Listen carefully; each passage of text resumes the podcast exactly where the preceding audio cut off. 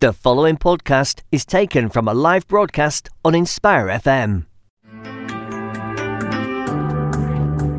Catch a creative vibe on the Urban Cube with sister Shemiza. Good morning and assalamu alaikum. It's 10 o'clock, Monday, 8th of April. And you're listening to the Urban Cube Show with me, Shemiza, taking you all the way up to 12 o'clock this morning, live and direct from the Inspire FM studios. Now you can catch all the action. Where else? You can catch the action on Facebook Live as well. And you get to see who is in the studio, folks, because as always, I'm accompanied by marvellous guests. And we've got a beautiful, beautiful family keeping me company in the studio this morning, and this is an exceptional local family, and they are in the studio right now. And I am joined by who else? He's brought them in. It's Bilal Hussain. You'll know who Bilal is when he says salam to me. Assalamu alaikum, brother Bilal. Alaikum salam. Bilal, do you want to introduce who's in the studio with me this morning? To my left, by Hartbe. Is that right? By Hartbe is my lady that nobody's ever seen, but yes, this is Saira. And my name's Hassan. Assalamu alaikum. And then Hassan's already introduced himself. Say salam, Hassan. Assalamu alaikum. Oh, mashallah. Hashim, say salam alaikum. Assalamu alaikum. To the mic. Assalamu alaikum. Good boy. Okay, it's this wonderful family is joining me this morning to talk about some absolutely amazing fundraising efforts, people. The beautiful Hussain family this morning has raised over £2,000 for the Luton Food Bank, and we're going to be talking. How do I know? And I got a trophy. And you brought a trophy in as well, didn't you? So we're going to be finding out a little bit more about this exceptional fundraising effort. Now, we talked about this on the previous show because I spoke to Brother Tarek and he told us about everything that happened at the fun run, the Colour Fun Run, and the whole purpose of the Colour Fun Run. Some people don't have any food and any money, so they can get all the money and food from the Luton Food Bank. Wow. And is that why you did this run? Yes. And so who told you about the run? Who made you help you do this? Do you want to come to the camera, sweetie? First of all, tell me your name. Tell me who you are. Hassan. And Hassan, how old are you? 5. 5 years old. You're a big number 5. Wow. And you did the running all on your own. Did anybody help you? Did you come along with anybody? Yeah, my dad and my mum. And your mum as well. Your mummy Saira, daddy Bilal. And who sat next to you?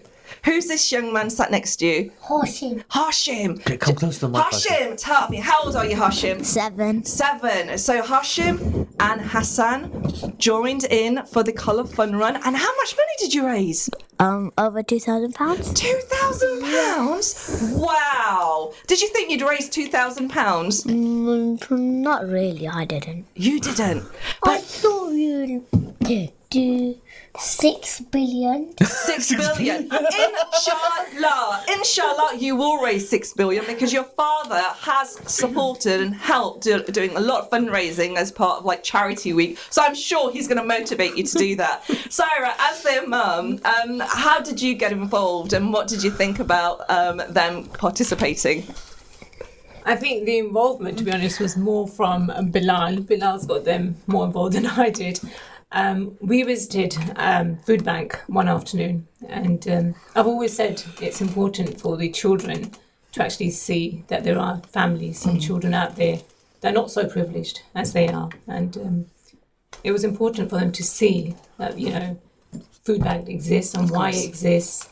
And when we went there that afternoon, the boys saw the food being packaged, and when they came home, they were both quite affected by it. Wow. So they said, "Mummy, I can't believe there's children who don't get food. What can we do to help?"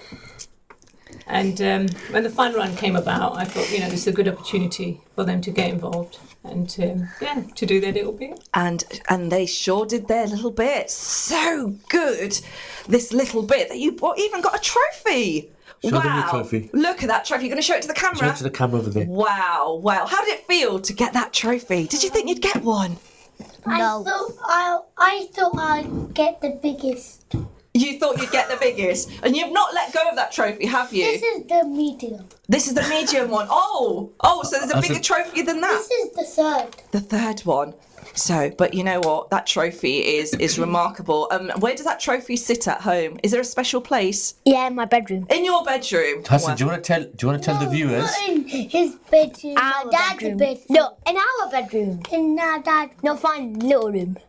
In our dad's bedroom. Oh, okay, Mummy, where is it?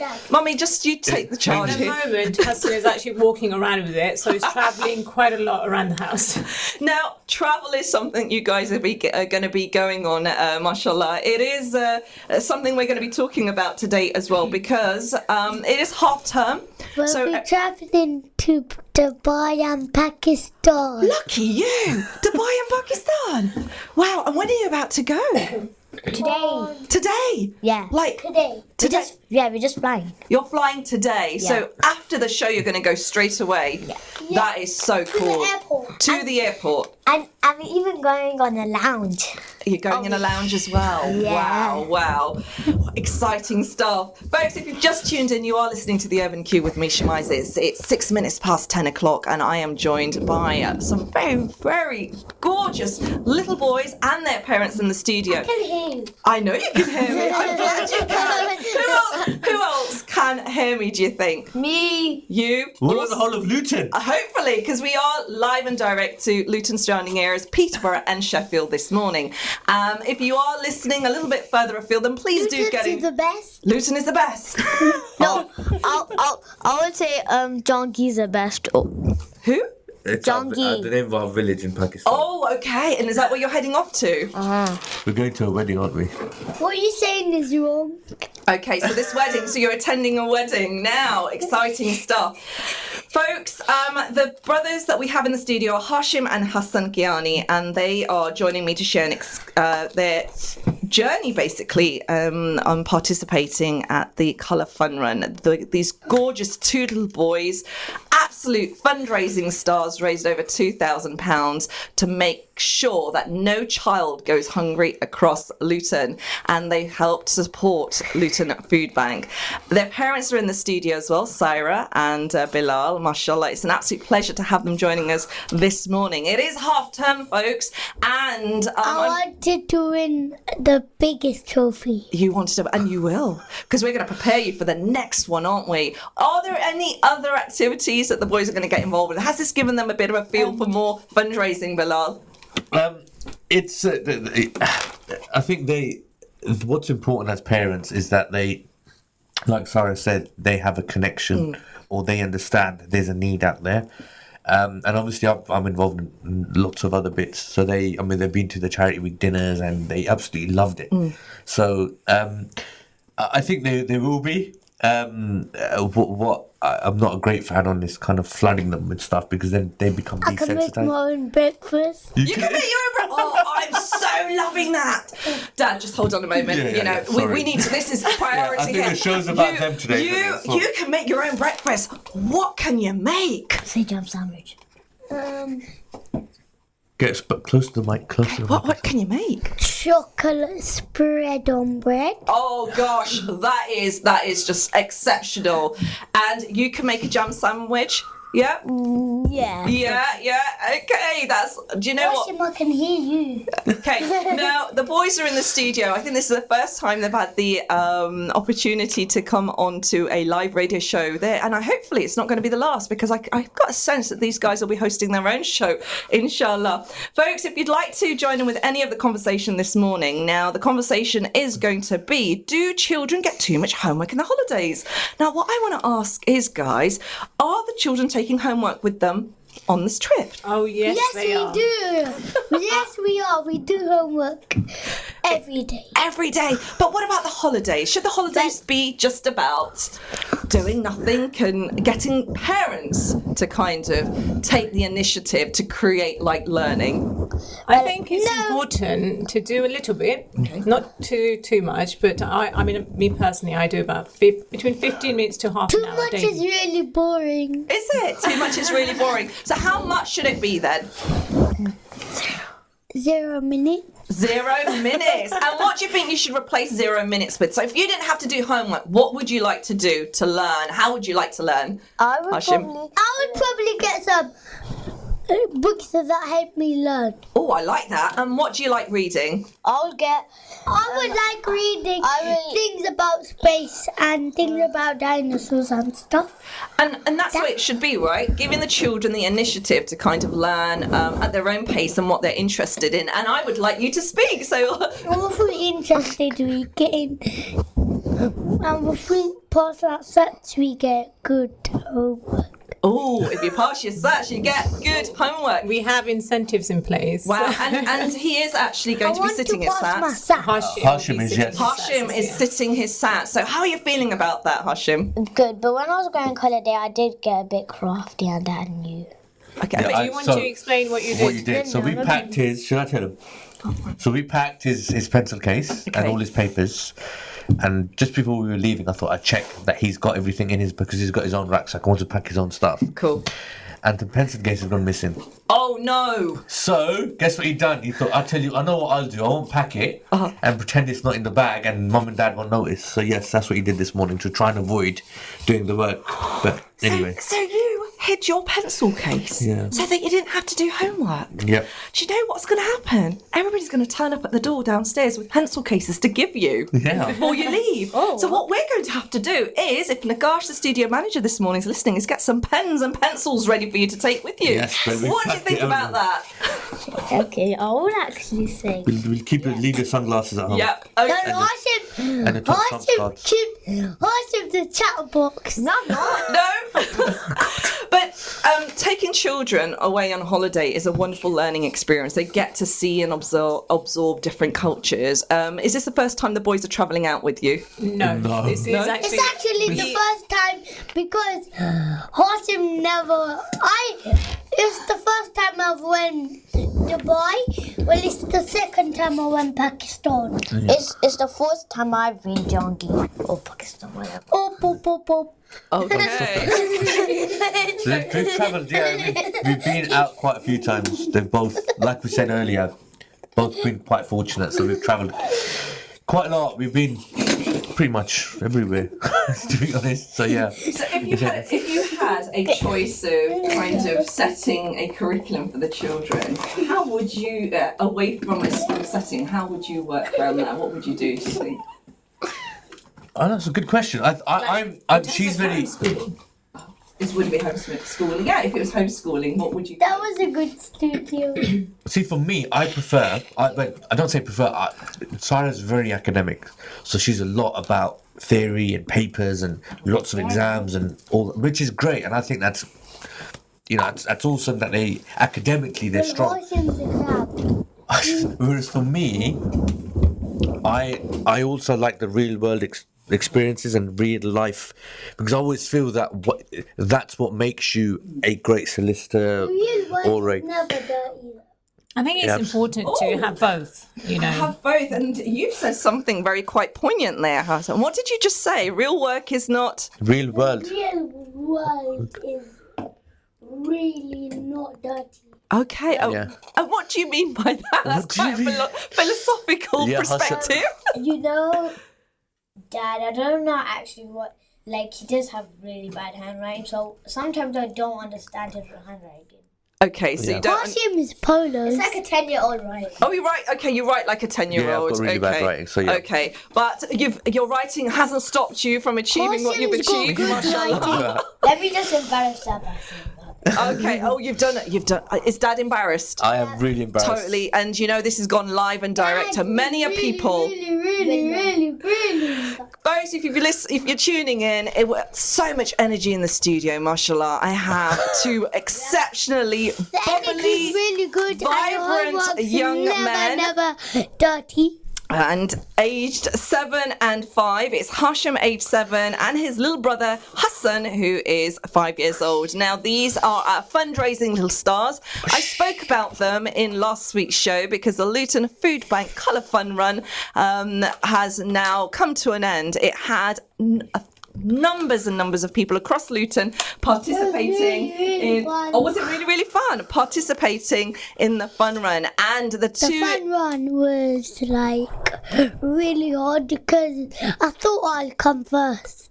It was really hard, but you thought you'd come first. I was with my mum and dad and my brother, and I was ahead of them. Oh, wow. They cheated because they didn't actually do the 5 kilometres because I did all of them, and I think I came first. They just did. I wanted to only do one. You only wanted to do one? And wow. Then I really wanted to go finish line first. Wow. So I'll get the big trophy and this trophy. And your trophy. So what's that trophy? Sorry, Shemiza. That trophy, what's it for, Hassan? What did you get that trophy for? For raising over £2,000.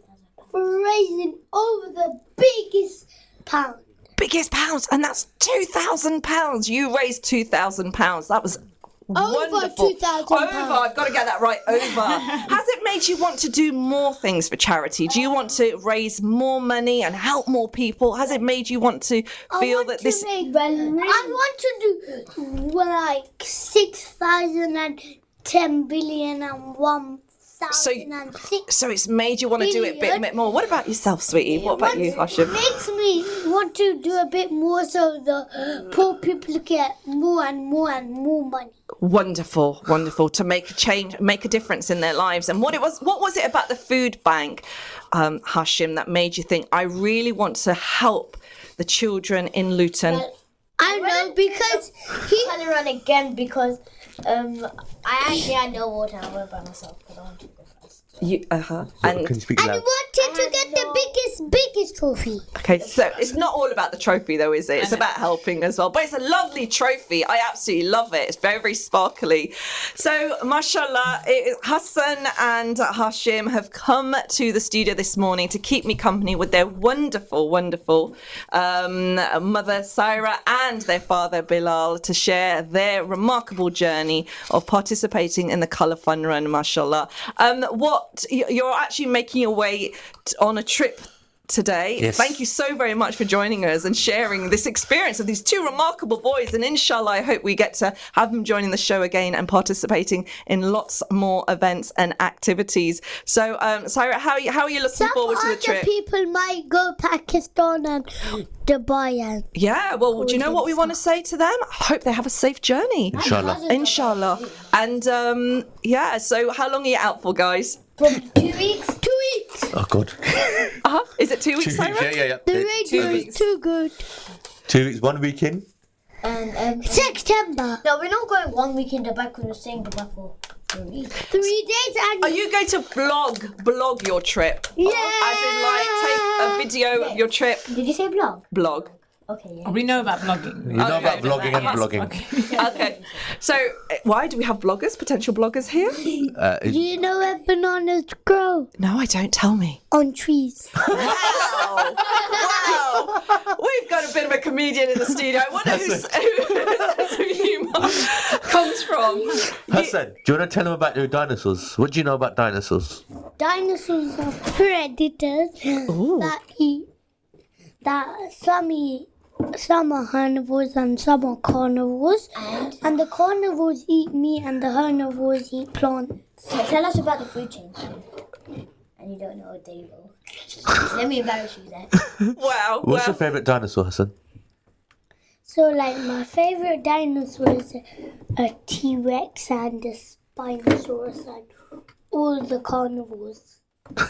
Wonderful. Do you know what? It's been really wonderful to see you as a family here in the studio this morning. Thank you so very much for your time. Thank you for your patience, Eliza. No, absolutely love it. I love the energy these two young men have, and I hope young boys. We'll say young boys because you raised your eyebrows at me then, Hashim. It's wonderful to see this. The fact that you're nurturing opportunities and experiences. Is there any advice and guidance guidance you could give to parents as a young, you know, professional couple that both of you are, mashallah, raising two exceptional little boys who are participating in, you know, local grassroots charity activities. Raising is good for charity. Raising is? Wow. I hope Brother Tarek is listening into the studio. You have got an amazing co-host in the studio. You're going to be amazing, Hassan and Hashim, together in helping fundraise. Bilal, any advice you could give to parents listening in? Look, the thing is, nobody's perfect, and we're not a perfect family, far from it. So we've always learnt from others. We've always learnt from our parents. We've always learnt from cousins and friends who are also good parents. So we're learning from people, to be honest.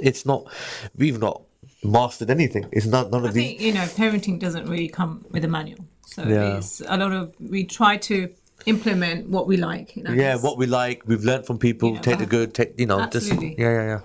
So charity's good, so is the fun one. Hassan, can you explain what we were talking about earlier, and the food and the children that benefit from food bank and how they benefit in the school holidays? It's an interesting point that boys made. Children struggle in the school holidays because they don't have any clothes and stuff, because some children are meals, the school free school meals. And they don't have three school meals. They have to, and they don't even have anything. They struggle to do stuff. Wow, and the fact that he's aware of this, and it's a beautiful message, because it is half term.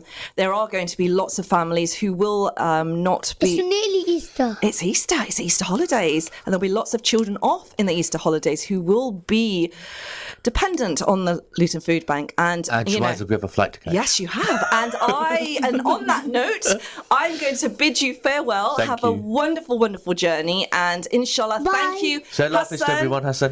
And Hashim. So love is. So love is. I love is. Safe journey, guys. Thank you so very much for joining us this morning. Bye. We go in Pakistan and Dubai. We're going to Dubai class. I'm so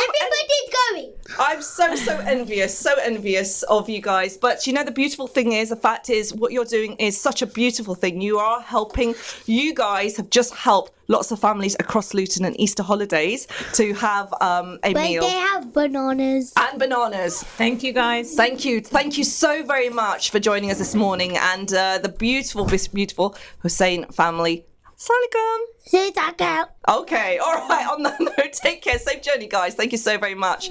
So that was Saira, Bilal, Hashim and Hassan, who have joined us this morning just before they're going on their break away to Pakistan and Dubai. It is the Easter holidays, guys. And on that note, I had the absolute pleasure of having this family join us this morning. And the reason why they joined me was because Hassan and Hashim had raised over £2,000 for the local children as part of the Luton Food Bank Colour Fun Run. So they were making sure that no child goes hungry across the holiday period.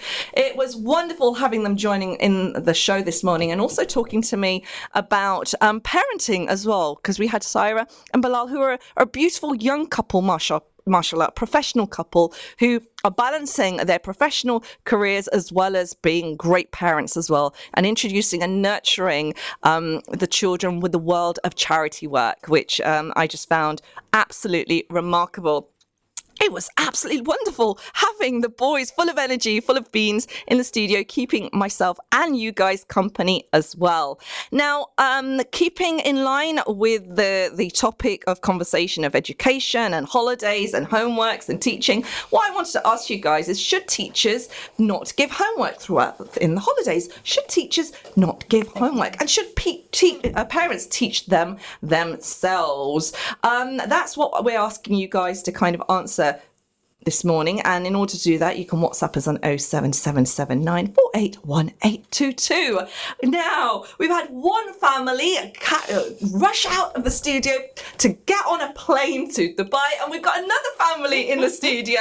I am joined by the very, very wonderful Musarat Ellaahi. Now, she is a regular on the show. She's a friend of the show, mashallah, come all the way from London this morning. She's a high performance mindset coach, award-winning international inspirational speaker, author and TV host. Assalamu alaikum, Saira. Wa alaikum salam. Thank you for having me, Shemiza. I'm delighted to have you. And you're not alone because you're joined with your daughter. I've got a surprise guest for you today. Assalamu alaikum. And what's your name, darling? Anaba. Anaba. What a beautiful name. And what does that mean? It means grapes from heaven. Grapes from heaven. And you do look like a little angel. You do. What's it like being on the show this morning, Anaba? Tell Auntie Shemiza really what happened this morning. She didn't want to come. Did she not? She goes, it's going to be boring, Mummy. You're always doing this stuff. I don't want to go. What am I going to do? That? I said, trust me, Auntie Shemiza, that you're going to have fun. I just felt so nervous. You're so nervous. You can't make... Well, do you know what? You're doing a remarkable job this morning and you don't look nervous. And you brought me a little present as well, didn't you? What did you bring me? Jalebi. Jalebis! In the morning. It can't get better than that.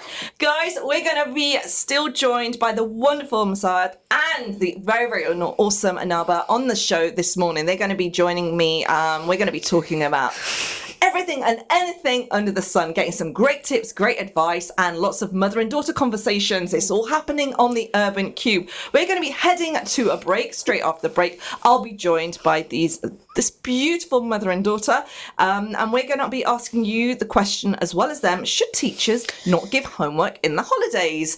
Should holidays be about parents taking the initiative to kind of motivate and initiate activities for their children? If you missed the first part of the show, then you can catch it on the repeat, which is 8 p.m. And then you can scroll back on Facebook as well. You can leave comments on the Facebook page because I'd love to kind of read them out and share and do some shout outs as well. So grab yourself a cuppa or maybe a jalebi or two because we're going to be having those. And join me straight off this. Assalamu alaikum. Inspire FM on 105.1 FM. Inspire FM. Catch a creative vibe on the Urban Cube with Sister Shemiza. Assalamu alaikum and a very warm welcome. Thank you for staying with me on Where Else the Urban Cube on Inspire FM 105.1 FM. We are going live and direct. We are Facebook and on the app this morning as well. Now, the show is running all the way to 12 o'clock. It is live and direct. Mashallah, we're going across Peterborough, Sheffield, Nottingham, this morning too, and you can actually catch all the conversations back on iTunes and our podcast as well. It's all happening on the show this morning. Earlier on, we had the absolute pleasure of being joined by the Hussain family, that is Bilal and Saira Mahmood, who joined us with their absolutely adorable children, and that is Hashim, age 7, and his little brother Hassan, who is age 5. Now, both the boys participated in the Colour Fun Run for Luton Food Bank, and they raised over £2,000, mashallah, £2,000, so that no child goes hungry across Luton via the Luton Food Bank. It is the half-term holidays, folks. And it was quite fitting to have the family join us who were actually on their way to Pakistan and Dubai this morning. So they gave me their time and joined me on the show this morning. But they're not the only family joining me this morning. I'm also joined by another tremendous duo. It's family time on the show. I'm so happy. I'm joined by no other than the very, very awesome Musarat Ellaahi. She is an author, for high performance mindset coach, award-winning international inspirational speaker. She's a TV host as well, and she is the mother of the absolutely gorgeous Anaba, who is in the studio with me this morning. Assalamu alaikum. Wa alaikum salam. And I want a big assalamu alaikum from you, Anaba. Go on, a bit louder. Walaikum salam. You know, it's such a treat having families in the show this morning. I'm loving the vibe. I'm loving the energy. So thank you very much for joining me. That's what happens if you don't get childcare. So you just bring the children along. Okay, don't reveal too many secrets. You know, this is all planned. It was, wasn't it? Yes, it was planned. It was absolutely planned. But as a professional working mother, mashallah, you have got a tremendous career. I really don't know how you manage, but you do it. You manage it so effortlessly. But how, you know, childcare must be quite a thing for you. Well, actually, alhamdulillah, I'm actually quite lucky because my husband it's either I have her or she, you know, or he has her. So you know, I'm very lucky that he's very supportive. He's always like, okay, if you need to go, you go. I'll watch her. Even today, actually, she was moaning. She didn't want to come. And he's like, I'll watch her. I said, no. I need to take her. She needs to see this side of my life. That's wonderful. And it's good for them to learn as well. That yes. Mommy's waking up early in the morning. I know it's not nice to drag them out of bed, but I think they need to know, like, what we go through as parents mm-hmm. as well. And it makes them to appreciate. And it makes them to appreciate the parents more. Like, you know, this is how hard my parents are working. And but your you know what, your work is fun though, isn't it? It is fun. It is fun. It's not hard work because you are doing things that you're passionate about, of course. And you're very, very engaged in this work. Yeah. And you're not just doing it for yourself, but you're actually reaching out to numbers and numbers yeah. of women. And we're going to find out a little bit more about that because now you're an ambassador for an award for women, yes. mashallah, which you've had the pleasure of hosting and giving awards out. So we're going to find out a little bit more yeah, about that. No worries. Congratulations Thank on you. That. Thank you. You're also the author of Elena, which is a moving story of a young girl and lost education. Mashallah, this book has gained a lot of positive reviews, and we are going to be talking a little bit more about your writing journey too. Sure. Coming back to the conversation I was having with our listeners this morning, and that is about half term and holidays and homework. Yeah. And should teachers be setting homework, and how much homework should be set for children, and should parents take responsibility? No, it's shaking their head. No, because right now for my teachers giving like so much homework.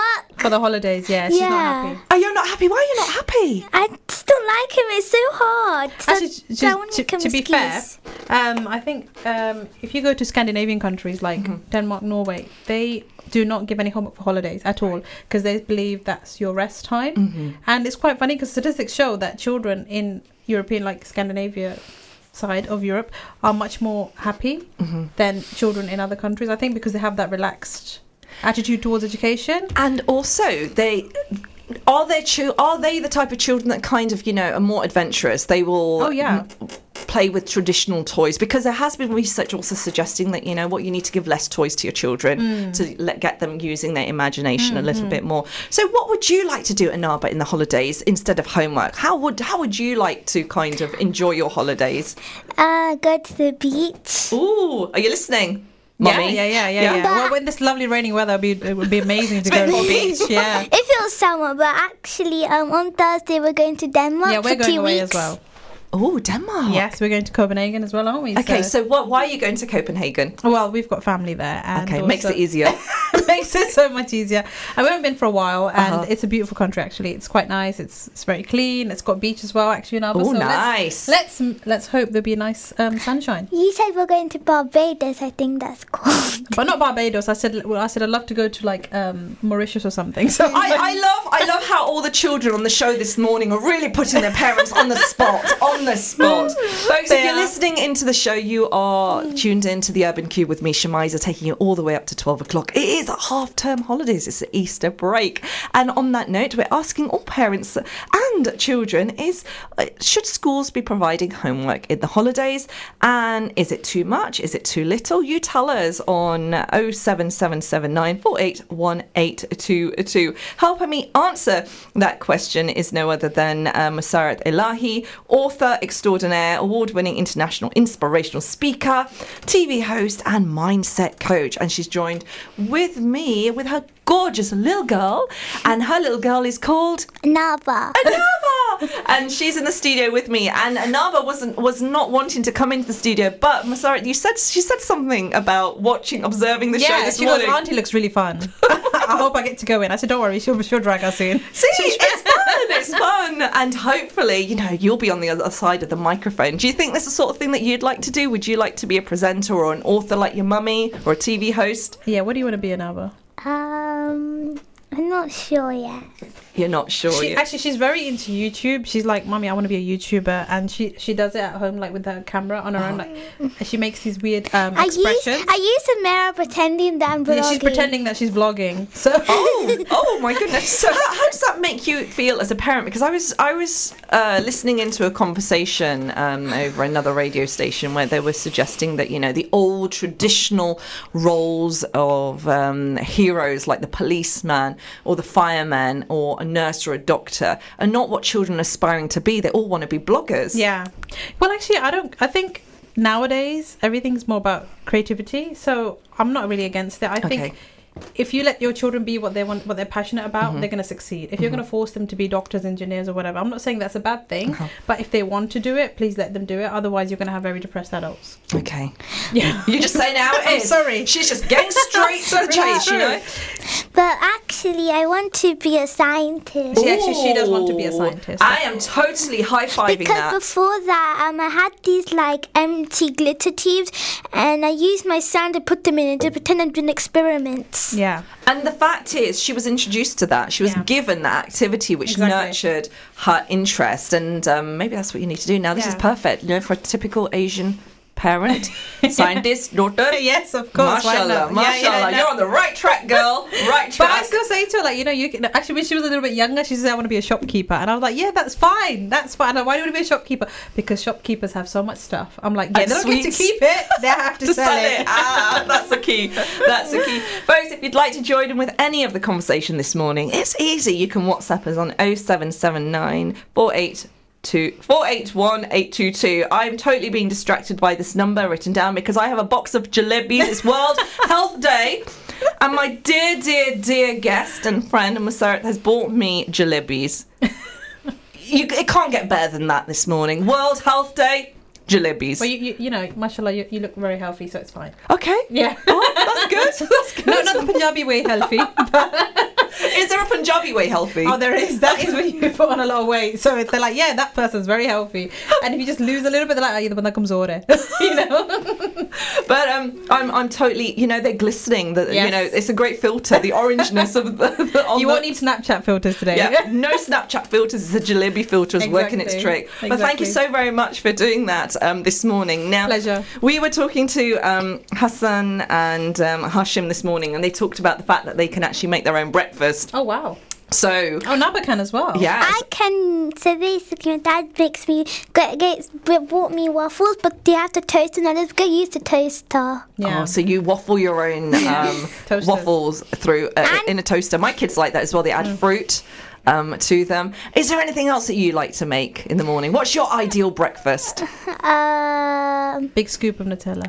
Yes.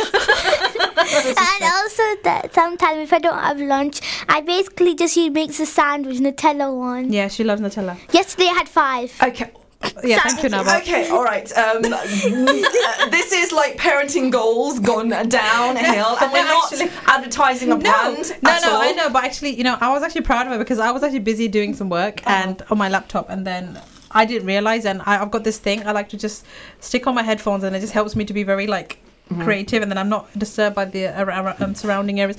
And then I just see her like while she's watching TV, she was coming and popping in with some sandwiches. I'm like, okay, that's fine, you helped yourself. No, I was playing my game. Yeah, she was playing Roblox. That's another thing, which is a bit crazy nowadays. I think it's Roblox. I don't know if you've probably got that with your kids. Yes. How does that make you feel as a parent with the number of like... Oh no, it's too much media. I think it's that's what I'm saying. That's why I wanted to come out today, because I knew she's going to be at home. She's going to be... this holidays they want to play games. Right. But I think it's nice to get out, get some fresh air. And I think as parents, we need to constrict the time, maybe just maximum 1 hour a day, or in the holidays. Screen but actually, time. So I'm actually quite strict with her. She doesn't play any games throughout the week. It's only weekends. Oh, but now it's holidays because we've only got a few days left before we go away. How do you manage that? Because I find that parents do find to struggle to stick to that routine. And how do you manage that? Well, actually, she knows. I'll just tell her that's it. Otherwise, if you play it in the week, then you can't play it the weekend. Okay. So, and they know they've got more time in the weekend. So it's a nice little bribery tool. Wonderful, wonderful. And it's working for you, and it's working for you as well. And I think its main thing is about having a routine. And mashallah, you know, she goes to school, she comes home, she's got this thing now where I've got into a habit, she needs to do her homework herself. I look over it whenever. So she does that before she goes to masjid, so then in the evening it's 5 to 7, it's masjid time, she comes home, a bit of chill out time, dinner, and then to bed at 9 on the dot. On the dot, because you're exhausted by then. But I don't get homework really in the week. Yeah. Okay. I just but get still, in the holidays. But you're reading every day. Huh? You have reading every day. Yeah, I love to read. Oh, what's your favourite book? My Diary of a Wimpy Kid. I've read so many books of them. I have 2 more books to finish. Yeah, Diary of a Wimpy Kid is something she's a bit crazy about at the moment. Wow. Yeah. And I said to her, can you please read my book? She goes, but mummy, it's boring. I said to her, oh, you haven't even read it. She goes. What's Jeff? Is it Jeff? What's the author of Diary of a Wimpy Kid? Jeff Jeff Kinney. Yeah, Jeff Kinney. She goes, he's my favourite author. I'm like, and I'm not. And so I'm not. My mum said that when you finish the book. So she's promised me, actually. She's promised me when she's finished, she's going to read my book. I didn't. Because so I'm dying for a review from her. I said, Mummy, can you let her speak? I said something rude. So basically, she said that you're going to read my book one day. I said, never in life. Yeah, that was so mean. Oh, but tell us about your book. You know, okay. we are so curious. I'm sure she will like it when she starts reading. We are so curious now. Well, actually, it's about a little girl who has learning difficulties in Pakistan. Okay. And obviously, because of the norms of Pakistan and the cultural background, learning difficulties aren't recognized. Mm-hmm. So she goes throughout her whole life of being verbally abused and being used to do house chores and things like that. And just because she's very naive and she's very, you know, she hasn't got that confidence or self-esteem. Mm-hmm. So throughout her whole life, she is pushed towards just being told what to do. Right. And then, unfortunately, she never gets to study and she wants to learn. Mm-hmm. But she still makes something out of her life. She still makes something out of her, like coming. She migrates to England. But when she gets older, she realizes she couldn't get a managerial role because she hasn't got an education. So it's just that part of the story to highlight the fact that learning difficulties need to be highlighted in Pakistan, and also the aggressiveness of her mother is obviously coming down from generations. Right. That where mothers think we need to be strict with our daughters, we need to be strict with them, otherwise how they're going to be strong in their later life. The book is impactful. Yeah. It's obviously resonating a lot of messages and understanding and sort of combating social taboos as well. Has this book been published or available in Pakistan? Well, not yet. Actually, it's published worldwide already. Okay, mashallah. But inshallah, touch wood, this year, I've spoken to some very good organisations who are willing to say, you know, we're going to put a good word in, because it's a very, with organisations who are helping with women with postnatal depression, with mental illness, and even learning difficulties in Pakistan. And let's have, you know, du'as, inshallah. They've said, you know, this is something that we'd be very interested in, to maybe make it into a play or something. Oh, wonderful. Yeah. That would be exceptional. Yeah, or a production. So inshallah. Du'as, and these du'as are plentiful for you, because you've had a very fantastic journey where, from being an author, being a high performance mindset coach, we're going to be talking a little bit more about that, being an award-winning international inspirational speaker, but now a TV host. It seems to be that you're amalgamating all this skill set in your new TV show, which interestingly is in Urdu. Yes. So tell us a little bit more. Thanks to you, Miss Producer. Well, actually, to listeners, it was Shemiza's idea. She goes, Musa, I see you in Urdu. You need to be doing a show in Urdu. And alhamdulillah. Urdu, not Urdu. Well, okay, sorry. Urdu. Chala, you want a typical accent? I can do that, no problem. And what was she saying? Well, Urdu, well, mashallah, and I think it's your du'as, actually. You need to give me some du'as today. That becomes a big hit Pakistani drama serial, right? And we have Sabah Qamar in it. And then we're done. We are done. Tell us about the Urdu program. Well, the Urdu show, alhamdulillah, it's taken on a very good turn. It's called Mid Seyar on Islam Channel Urdu. Mm-hmm. I have interviewed some amazing women in the Pakistani community that I did not even know that are doing this work. And these are like unsung heroes, hidden women. I even had people who've come on with special needs, and a mother of special needs. And bless her, she was my actually up-to-date favorite guest, because she literally cried on the show, because she's obviously, mashallah, a very, like, you know, Saadi auntie ji, and she's had you know, just, you know, migrating from Pakistan and then not knowing a word of English, being brought up here, and she has three special needs children that she brought up on herself, with her husband, of course, with the help of her husband, and she has two children who are normal. And she literally started crying on the show, because she said, I thought this platform, or people only high profile people come on TV, and you made me feel special today. She goes, normally people don't want to know about us. People don't want to hear. Yeah, people don't want to hear. She goes, if I tried to go and cry out to someone that, look, this is my struggle or whatever, but she goes, you made me feel so special today. And that really touched my heart, because I was like, wow, I didn't know it was making such an impact. And she literally started crying on the show. And she's like, you know, you made me feel. I said, no. I said, auntie, you are more special than these high profile people, because you have taught us the sabak of sabr, and you've taught us so many lessons in the day. Like, you know, I look up to you, because you're still sitting here. And she was thanking Allah for her journey. You know, who would do that? SubhanAllah. Yeah. And this is where media plays such an impactful role, and the fact that you're using it to kind of embrace these voices that are quite hidden away. Exactly. But it's only when they're brought out with, and it's the humble voices are the ones that have the most impact. Yeah. And this remarkable lady and her journey has been quite testing, subhanAllah, with 3 children with disabilities, that trial that she's had, and that sabr is obviously, inshallah, will be rewarded. Of course, of course. And this program that you present, that you don't just present, you also produce and you research. Yes. So you do everything on this. Yes. How what is that experience like? Oh, it's amazing, because you know what, I've just been very, very lucky, and I think it's by the blessing of Allah subhanahu wa ta'ala. I've, you know, always get people say to me, how do you get guests on the show? How do you do it? And I'm like, Allah just sends them my way. It's just so weird. It's like a word of mouth. It's like a domino effect. And I always choose women that I know that even if it's like one little lesson that they're going to give to the audience, it doesn't matter if it's just, it doesn't have to be someone who has an award. It doesn't have to be anyone who's so high profile. As long as that person is going to give away something to the audience, and mashallah, you know, it's been phenomenal so far. Wow. Yeah. Is there anybody that you'd like to interview on your show? Oh, Imran Khan. I'm sure he's tuning in. Imran Khan, Saira. It's her favourite actor. Is it? No, not him. Well, that Imran Khan would be great too. That's Amir Khan. I don't know what I'm talking about now. Imran Khan, my dear. The Prime Minister of Pakistan. I know him. Do you know what? You never know. It could happen.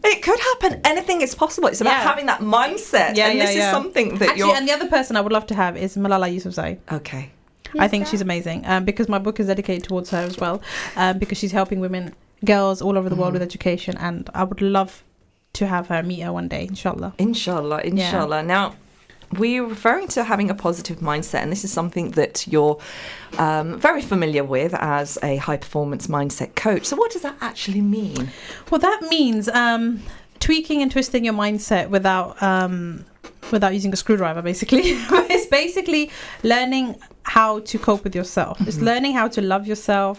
It's learning to believe in yourself, mainly, that, you know what, if I put my mind to this, I can achieve anything. And I think if your mindset is right, nobody can stop you. And I think this is a big confusion that many people have in nowadays. And I've actually... It's a confusion, as well as there's lots of information as well. So there's also information overwhelmness as well. Right. So people don't know, okay, where do I go? What do I do? But I think if you put your mind to it, and if you... and twist it from the negative to the positive, like once you've trained your mind. Right. And one thing that I always teach is control your thoughts and don't let your thoughts control you. And I think we are all in an auto robotic state already from what we've been bringing up, and that's not our fault, because we are always going to think how we've been brought up, our environment and stuff like that, and we're going to always think, oh, you know what, for example, if you've been brought up to have, oh, you know what, I'm not going to have a happy relationship because my parents haven't had a happy relationship, or I've grown up seeing my siblings have the same thing, but that's not true.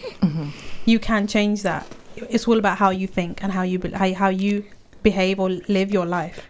And mindfulness is a very key thing. We're seeing a state of mental health increasing statistically from research suggesting from the ages of 2 years old, where children have been diagnosed to having some form of like mental health or depression to, you know, up until the age of 90 to 100. Yes. So nobody is prone to not having it. And how do you think this could be balanced out? What needs to change in society where we're less... I think what needs to change is, first of all, how you think about yourself. And I think if we're always going to be worried about what others think about us and then take that upon us, I think that's where depression lies, is because we're too worried about what other people think. But we really don't know what we think. It doesn't mean you just, you know, outlaw what other people are saying or whatever, but don't take it too much to heart. Be sad, be unhappy, it's okay. Embrace it. Like, you know, we're all going to have certain circumstances in life that are going to make us unhappy, but it doesn't mean you stay there. You know, let go, move on. And I think in this day and age, the most important thing is look after yourself. If you look after yourself, then you can look after others as well. All right. And on that note, it is World Health Day, people. So on World Health Day, health is a priority where we're encouraging the message of healthy eating, healthy lifestyle. And Anaba, you put your hand up, darling. So is this something you want to say about World Health Day? How do you think people should be healthy? I don't know. You don't know. Well, we're going to. Did you have a point to say earlier? What Mama was saying. That's why you was putting your hand up. No, I just want to. I just want to say that whenever my parents have pain, I always give them a good massage. Yeah. Oh, she does. Oh, that's so sweet. But you know what? She's become very observant lately, and I think you know. She knows I'm a bit annoyed. Come as parents, people get frustrated days, and she's like, "Mummy, is something wrong?" And when she asks me that question, I get taken aback. I'm like, "Where's she getting this from?" She goes, "Mummy, is something wrong? Is something upsetting you? Bless. Why are you reacting this way?" I'm in awe at the moment. I'm like, at the same time, I'm proud. At the same time, I want to shout at her. I'm like, just leave me alone. You know, but the later when I realised, oh, that's really sweet because she's able to read. She has emotional intelligence. She's able to read your facial expression. And it's like she's probably... and the main thing is she wants to understand why is mummy feeling this way. And I think that's amazing. And I don't know where she's got that from, to be honest. I think we don't realise how smart our children are. True. And it's obviously rubbing off on her the way you are, the work that you do. She's able to have that sensitivity to emotions. And so don't be surprised. It's going to be it's naturally going to come to her. So folks, if you've tuned in on Facebook Live or via the radio, you are listening to the Urban Cube with me, Shemiza, taking you all the way up to 12 o'clock. It is Monday, 8th of April. It's 54 minutes past 10. It's a rather sort of slightly chilly, foggy morning. And I hope wherever you are, if you're listening to us via whilst travelling, then please do drive safely. It is rather foggy out there. We are joined by two wonderful, wonderful guests in the studio by the name of Musarat Ellaahi and Anaba, mother and daughter duo, joining me on this lovely Easter half-term break. We are also going to be having further conversations with them on the show. They're going to stay with me till 12 o'clock. Also, I'm going to be joined by the hub manager and community activist Husna Rasul of the charity Level Trust. Now, the Level Trust is a charity that tries to make sure that no child goes to school without a good, you know, a suitable uniform, warm coat, and school shoes in Luton. Inshallah. She is joining us from the uniform swap shop, inshallah, after 11 o'clock to make a special exclusive announcement as well. So do not go away from the dial, because we're finding out exactly what that is and actually finding out the work of the Level Trust. The Level Trust is a charity that Inspire FM has supported in the past. We did the Winter Warm campaign, enabling enough warm coats for the local children of Luton, and you guys helped us with that. So we're going to find out what the latest is with any campaigns that the Level Trust is doing. Now in the studio, Musarat is still going to be joining me, and we're going to be talking to her about being an award-winning international inspirational speaker, and her being an ambassador for a award ceremony celebrating the achievements of women across the country. Now, if you want to join in with any of the conversation, then you can do on our WhatsApp 07779 481822. We're heading off to a break, so join me straight after this. Assalamu alaikum.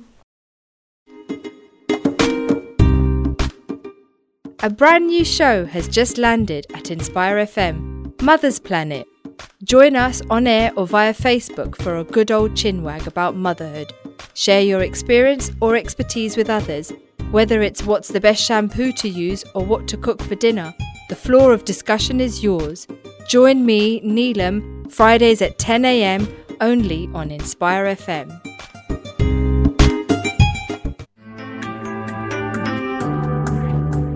Catch a creative vibe on the Urban Cube with Sister Shemiza. Good morning, and assalamu alaikum. It's 11 o'clock, Monday, 8th of April, and you're listening to the Urban Cube with me, Shemiza, taking you all the way up to 12 o'clock this morning on this slightly foggy, mild morning across Luton and surrounding areas. But I believe that the sun will seep through later on in the afternoon. Now, if you are driving, please do drive safely wherever you are. And if you're listening in to the show this morning, do tell us where you're tuned in from. I hope you've had a fantastic weekend and having a great start to the week. Now, the week is it's the first day of the half-term break. It's the Easter holidays. And so I'm sure there's going to be lots of parents planning planning activities with their children. Or there might be children who've already started their homework given to them by their schools. Now, the question I have to listeners this morning is, should schools be setting homework, or are they giving too much homework? And if they're giving too much homework, how much should it be? And if you're a parent or a child listening in, do you think there should be no homework, and parents should be taking responsibility of the activities that they're holding, that happen across the holiday break? Now, this morning I had the great pleasure of being joined by a fabulous family. They are no other than the Hussain family. Bilal and Saira Hussain joined me this morning with their remarkable children. They are little fundraising stars by the name of Hashim, who is 7, and Hassan, who is 5 years old. And they actually raised over £2,000 to help the Luton Food Bank via the Colour Fun Run. So they ran a race which they raised money for, mashallah, and they came and shared with us their experience. Now, it was quite significant that they joined us this morning because it is the half-term break, and the half-term is a time when there's going to be lots of families that are going to be reliant on the food bank. And it's not just the food bank that they're relying on. They're also, parents are going to be struggling possibly to get uniforms for their children. Now, children always have a growth spurt in the holidays. For some reason, they seem to get taller by the end of the week or 2 weeks when they get back to school, and the trousers are too short or the sleeves are too short. And yeah, I know people. I know the feeling. So it's an absolute pleasure to be joined by our next guest in the studio, who is somebody who's been working very, very hard to make sure that every child in Luton has access to a good, decent school uniform, so it doesn't restrict them from learning. Now, you may have seen the Level Trust uniform shop. It is actually in the mall in Luton, and Husna Rasul, mashallah, is joining me this morning to talk about the Level Trust. She's a community activist as well, and she's very, very poignant in the Luton community. Thank you so very much, Husna, for joining me. Assalamualaikum. It's a pleasure having you join me back on the show. It's been ages. It's been too long, hasn't it? I used to be a regular. And inshallah, may you continue to be a regular. So it's an absolute pleasure having you. It's an absolute pleasure having you joining me this morning on the show. And you're not alone, because we've got a mum and daughter duo in the studio this morning, keeping us company. And it's Musarat Ellaahi, who is a host, television host. She's also a author, a high-performance mindset coach, an award-winning international inspirational speaker, and her gorgeous little daughter, Anaba. Anaba, how old are you? Nine-year-old Anaba. Now, what's interesting is when Musarat, you know about the uniform shop, don't you? Mashallah. So tell us what you noticed. When I heard about it, I think it's been about 2 years since it started, isn't it? A year and a half. Yeah. A year and a half. Because when I saw that, I was absolutely thrilled to see that, because uniforms cost lots of money. Yeah. And I think especially for parents, they want their children to look good when they go to school. And I think every country and actually every city should have this, because it saves so much money. It's helping the environment, and lots of the uniform that is made is actually of high quality. So you could always exchange, and why not? And it's free. So subhanAllah, well done. Absolutely, well done. Thank you. And you've just done the whole spiel for me. But it was wonderful, the fact that somebody already recognises what the Level Trust Uniform Swap Shop is. But I'm going to let you tell us a little bit more about the uniform shop. So I can tell you practically how it works. That's probably the most helpful to your listeners who perhaps haven't used us before. We are upstairs in Luton Mall, so next to the Children's Centre, sort of above Thornton's. And you can come in and visit us, bring in your old school uniform, but we don't mind what condition it's in. So as Musarat said, we can recycle. It's still good for the environment. So if it's not reusable, it will still go on to have another life. Okay. But everything that's we will quality check everything and get everything cleaned so that families can take good quality uniform. So whether it's the next size up, whether it's because you're having a change of school, or because it's coming up to summer and you want a summer dress instead of a pinafore, a pair of trousers, you can swap anything for anything. So just come in and see us. It's absolutely free. And we've got some nice comfy chairs. You've been in, haven't you, Shemiza? I love the space. It doesn't actually look... You'd think a place like that might be intimidating, or it might be like, oh gosh, I don't want to enter the shop, I don't want to be seen here. But it's lovely, very welcoming, very... I love the colour scheme, I love the balloons. You know what? It's Instagrammable. It's Instagrammable. That totally. Is yeah, I think I saw the pictures of that when I was opening out. It did not look like a... I'm not going to say charity shops looks bad, but I'm just saying it looked like a very... hi-fi uniform shop, but it didn't even look like a swap shop, so it looked amazing. Yeah, we want it to be a normal shopping experience, because it is, and we want this to become the way that people get their uniform. So it's not just about, you know, whether you're you can afford it or you don't, you can't afford it. We think this is the best way to get uniform, because it is good for the environment. And it helps everyone. So if you don't need it, someone else can make use of it. And definitely, and honestly, when you're a parent on a budget, uniforms can cost an arm and a leg. And on average, termly, parents could be spending over £200. Yeah. So a high school uniform for one child is just over £200. Yeah. If you have more than one child, you know, that's a lot of money to go out. Definitely. And you raise a very interesting point about it being it's environmentally friendly. The fact that, and that's a key thing at the moment, is climate change, environmental issues, and the fact is that clothing has a massive big impact on the environment. Yes, absolutely. Just the amount of water that's used to produce a new item, the way that things are made, and then when we're done with them, they usually often end up in landfill. So you know, it's not a sustainable way of living.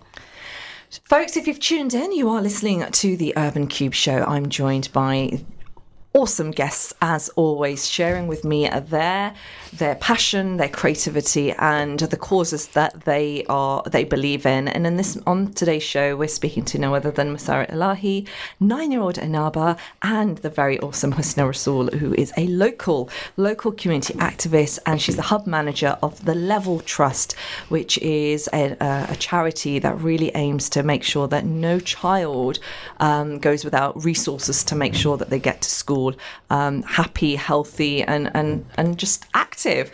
Now, the Uniform Swap Shop is a wonderful initiative led by the Level Trust. It's actually up and running. It's been running for, We've been piloted before, but we got our permanent home in the mall in August 2017. So it's still, it's a young space, but it's actively being used? Absolutely. We're, obviously, we're busiest in the summer, right. But we're used throughout the year.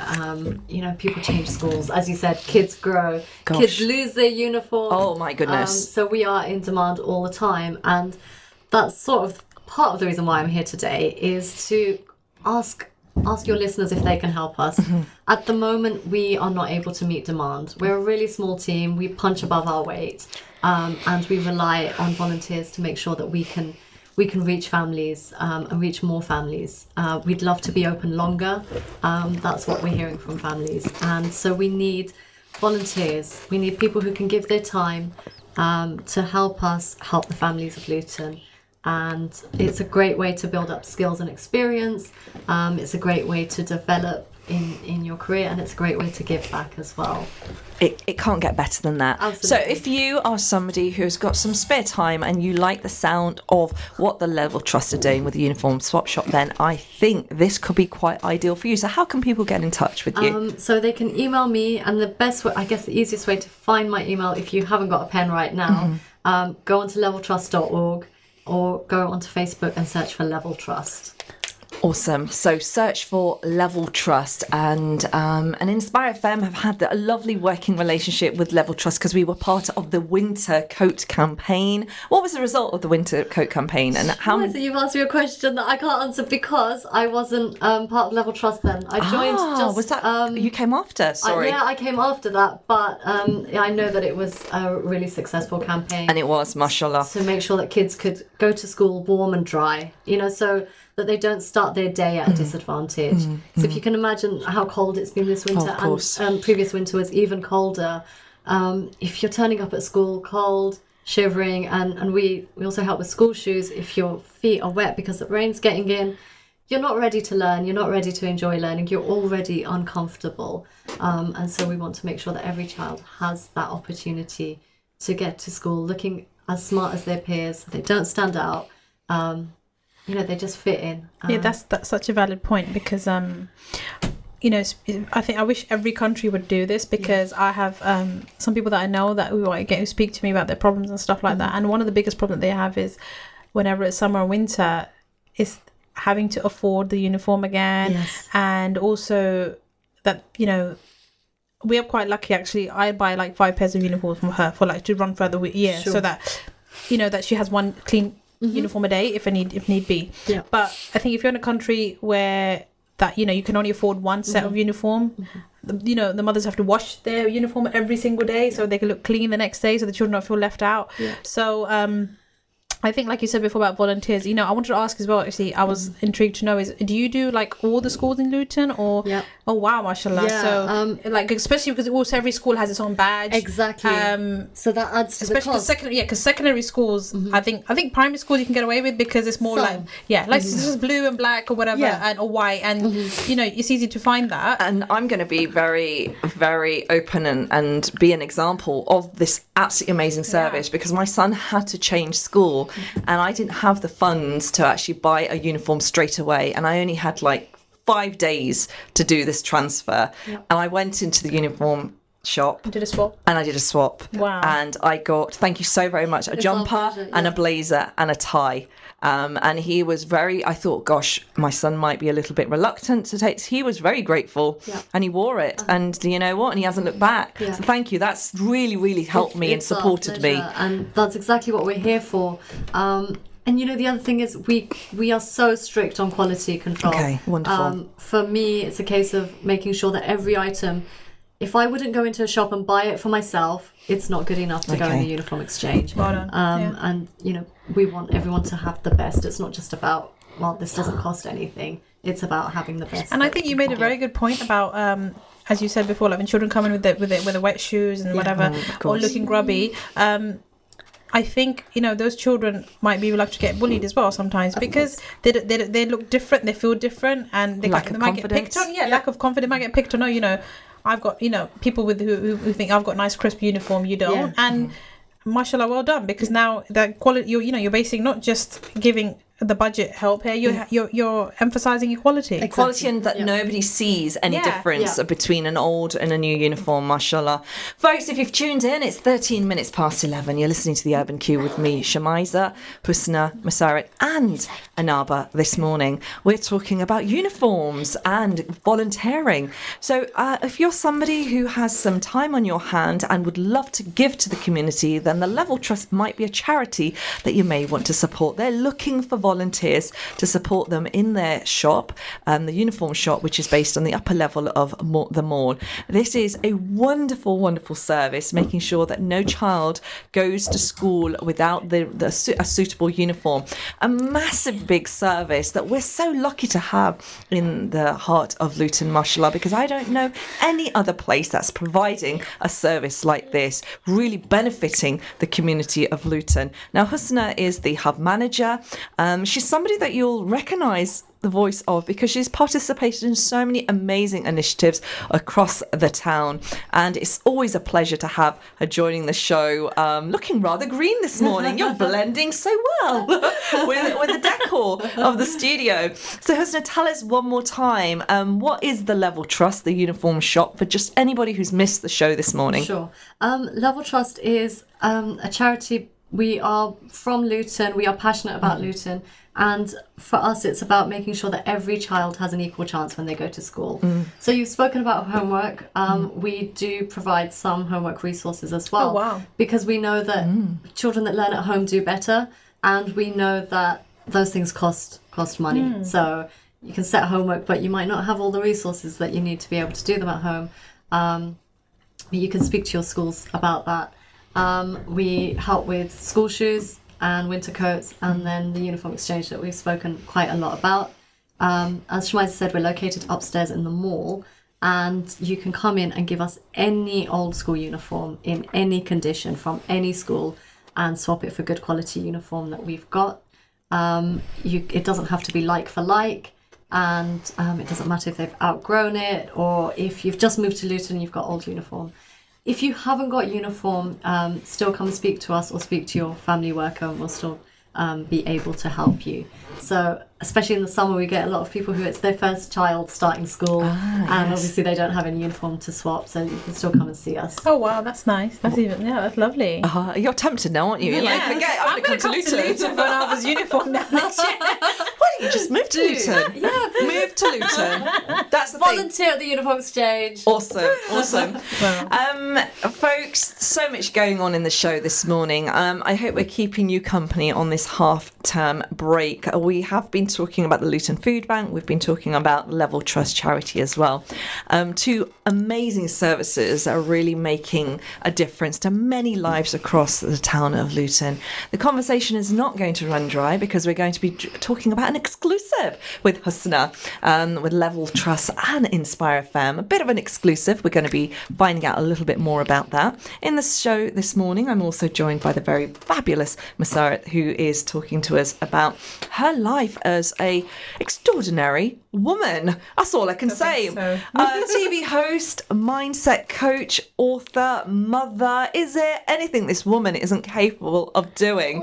Thank you so much, for staying with me on the show this morning, and also finding out a little bit more about Luton and the services that we provide. I mean, what do you think to the town? I'm really impressed. I think it's a small town, isn't it? It's just lovely, and I think I'm just so glad that how you said that it started and you can't meet demand. I'm actually so happy to hear that, because that just shows how much of the community has got together and appreciating your service. Yeah. You probably saved so much money, and also, that money could be used to help someone, more. Pay a bill. Yeah, pay a bill, more needy or whatever. Mm-hmm. I'm just really impressed. I'm just awed at the moment, actually. Okay, we got a little bit of vibing going on here. I'm just going to take the mic and just take over, right? All right, you can leave the love over there. I think I might need to take Husna to my show, actually, and interview her. Yeah. Tell me a little bit more about your show, Musarat. Do you speak Urdu, by the way, Husna? Yeah. She does. She is everything. She can do everything. There's nothing this woman cannot do. Yeah, it is, Yeah, she's just lovely. Yeah. And I'm so proud. So it fills me with pride when I'm able to share stories that, and then they go on to collaborations, and people are united as guests and move on to doing other things as well. And this show that you are talking about, tell us a little bit more about that. So Mid Seyar, like I mentioned earlier. Give us the title again. Mid Seyar. What does that mean? That means Dawn of Hope. Ooh. So it's I interview inspirational women, Urdu speaking. It's okay if it's 70-30 or 50-50, don't worry. As long as you understand the host, as long as you understand the question. Just say G. You know what? G. That's like all my nephews of this day and age. That's what they say. G. But Marshall, I'm quite lucky. She speaks a little bit of Urdu. She's all right. No, I'm better than my big older cousin. No, she is. Boy. I like that. Well, that's because she's been going to Pakistan every year. So that, I think, that makes a big difference. Is that we're going to be talking about road trips, and I want you guys to kind of think about what has been the most memorable road trip you guys have had, because it is holidays, half term. Yeah. The question we've been posing to our listeners and to our guests this morning is homework, half term. Should teachers give homework to children? Is it too much? Is it too little? And should parents take the initiative to actually coordinate and create learning for the children, take the responsibility of doing that? And travel is a big thing. A lot of parents take their children away on holidays, so forth, and that's one mean of educating children. The Bilal Hussain, Saira Mahmood, the couple that was in the studio this morning, are taking their children away to Pakistan and Dubai, and that's a wonderful way of kind of introducing culture and luxury. Anaba is going away on holiday. Where are you going, darling? I'm going to Denmark, but also next year we're going to live in Pakistan. Oh dear, she just broke something. Oh, exclusive. We have an exclusive in the studio, so tell us more. Why? Well, actually, we'll be wanting to relocate, so inshallah, we might be going. Yeah. Well, I have to say, definitely, she said to get you ready for it. And I said that I actually saying it, maybe, and then she said definitely. I said inshallah, we're gonna try our best. So these butchie look, they're can't just keep anything down. You cannot, and especially the announcement on three different radio stations across Luton. You have to move to Pakistan. Pakistan. This actually goes to Pakistan. You know, we talked about Imran Khan earlier on. He might be listening in. Yeah, well, you never know. Actually, we want to relocate, and I am actually looking into working with lots of women communities out there, inshallah. So, and I think it's very, very good for children. And plus, she's at an age now that we thought, okay, let's give it a shot, because... Mm-hmm. It won't mess up, you know, if we don't like it, we can always come back. And I'm noticing a lot of families are locating back to Pakistan, which is really amazes me. Why is there a desire to, do that? I love Pakistan. Even though I've been brought up here, I absolutely have a very warm touch with my country. And I think if you've got things going for you there, like work-wise, whatever, why not, you know? And plus you've got the weather, you can't go wrong. You cannot go wrong. You know, 4 seasons. Life of luxury and lawn. I think, you know, lawn suits. Yeah, lawn, you know, my niece said to me, actually, when I announced this to my niece, I don't know if she's listening in, but she goes, Khala, you've been watching too many Pakistani dramas. Do you think this is what's stimulating this desire to go to Pakistan? It did stimulate me. I'm not going to lie. I'm like, wow, just look at their kotiyan. Look at their gadiyan, right? They don't have no council tax bills. You know what I mean? All they have is the rent, you know, and the rent is cheap as cheerful. Like, it's cheap as chips. Like, darling, they're listening in right now. You're not going to get any cheap rent after this, believe me. So are you a parent that is actually considering locating to Pakistan or a different country? Do tell us. We'd love to hear from you, because it's also an opportunity to kind of educate your child in a different environment, and I know so many people that have done that and haven't looked back. So, you know, Husna, is that something you would do? Would you leave blighty wonderful Britain and to relocate if you had the opportunity to do so? And talk to me about your favourite road trip, because you're a traveller as well, aren't you? It's really hard to think hypothetically. Would I, if the opportunity... It's really tempting. Perhaps short term, right, perhaps for like a year. But I, you know, I have family here that I love very much. I have, you know, friends. You can come back to them on holidays. Why not? On holidays, I like that. We could start a uniform shop in Pakistan. How about that? I'll help you set it up. I'll come out for a year. I'll help you set it up. She'll pay as well. Do. Yeah. So inshallah. You never know. No, because like I said earlier, your initiative should be in every country. Yeah. And I think if it's in every country, every town, equality would be everywhere. It would be a lot easier, wouldn't it? And you raised a very interesting point, equality. Yes. There is such a divide. The divide seems to be stretching further and further apart. Yeah. We're seeing more going out without. And this is 2019. Yeah. What is going on, Husna? Why is there this...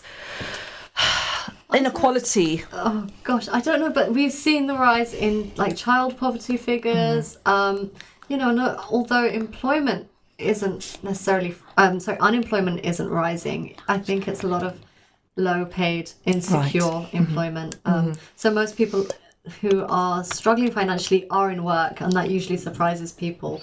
It's not a case of people not working, it's work that isn't paying very well. Right. And I think that's definitely one of the biggest factors. And these are hardworking people. Absolutely. We always assume it's lazy people are poor. No. We're seeing a lot of working parents, hardworking parents who are actually accessing the food bank or accessing lots of other services. And there's no shame in doing so. The fact is the high, like inflation, cost of living is so extortionate at the moment, and... level of living, you know, the living wage is not measuring at the same capacity. So the Level Trust is a charity that's enabling that support for families. Mashallah, may it continue. Husna, tell us again how people can get involved, get in contact with you, and what they can do. We are looking for people to join our team as volunteers, and we cannot do our work without volunteers. We are a really small team. As Musarat asked, do you work with all the schools? Yes, we work with all the schools in Luton. So we punch way above our weight and our reach for the size of our team is phenomenal, but we're not meeting demand. So we need people to come and join us and help us reach families by volunteering 4 hours a week of their time. And we can be flexible on that. Get in touch, search for us on Facebook, Level Trust, or go on our website, leveltrust.org. Drop me an email or give us a call. All our contact details are on there. But yeah, we cannot meet the demand of families in Luton at the moment without your help. And we do have a very high proportion of children a growing number of children, well, increased population of children in the town, which is a beautiful thing, yes. But there are families that are struggling, and that's what we hope our conversation today will hopefully initiate volunteers. But we're going to be talking about an exclusive after the break, something that Inspire FM and Level Trust are going to participate in. So if you want to find out what that is, then you need to stay listening into the show this morning, still joined by Musarat, Anaba and Husna, and we're going to be having more great conversations and enjoying a bit of jalebi straight after the break. Join us then. Assalamu alaikum. Tune in to Inspire FM on 105.1 FM and globally at www.inspirefm.org.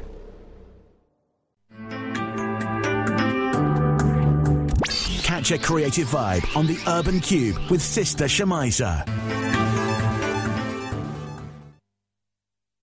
Good morning and assalamu alaikum. I'm sorry, I'm a little bit giggly because I've just had some lovely, interesting conversations with my absolutely wonderful guests in the studio this morning.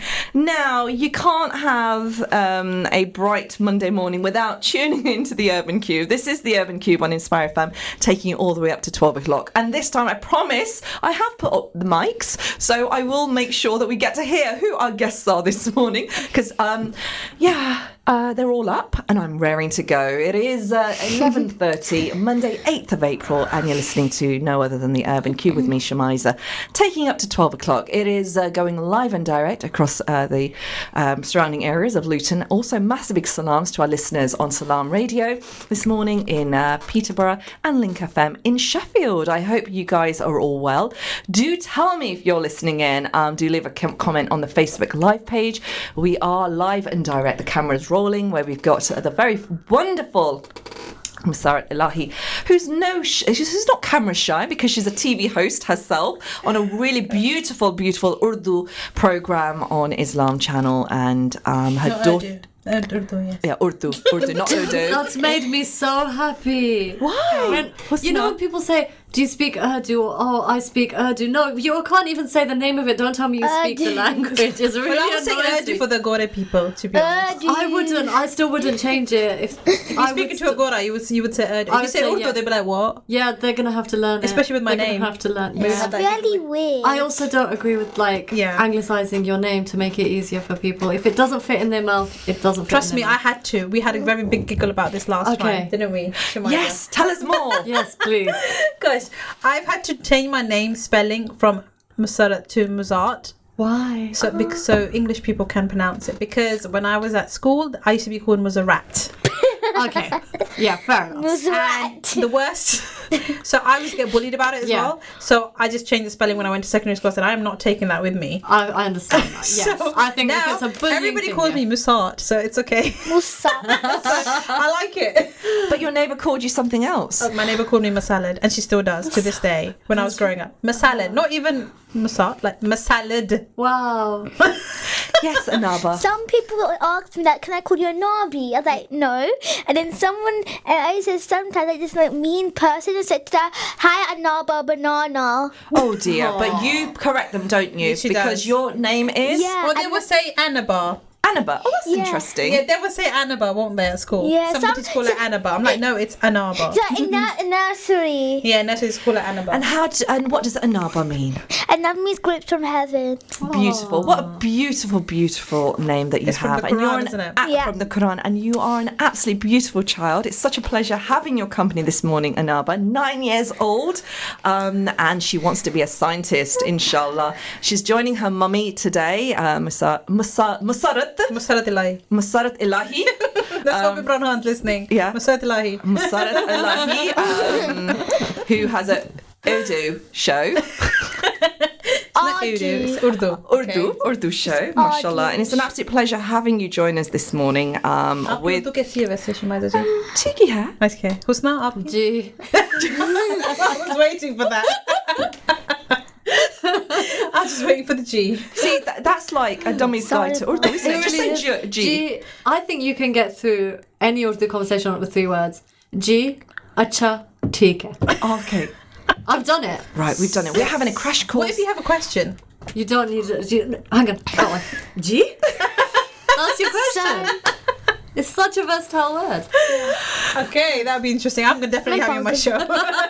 So, folks, you're listening in to Musarat and Husna giving us a crash course on Urdu with words like teek hai, ji, and acha. Is that it? That's all you need. That's all we need. Yeah, but are there any other words for a survivor's guide to Urdu? So if you had to travel across Pakistan, what words would you recommend that you take along with you? Now, we're seeing a lot of interesting vloggers going around around Pakistan, and actually not, you know, are not South Asian. These are travellers who are actually really trying to promote how beautiful Pakistan is. And Pakistan is a beautiful landscape. Yeah. It's a hidden gem. To be honest, I don't know if you saw recently, have you heard about the food blogger, Mark Waynes? No.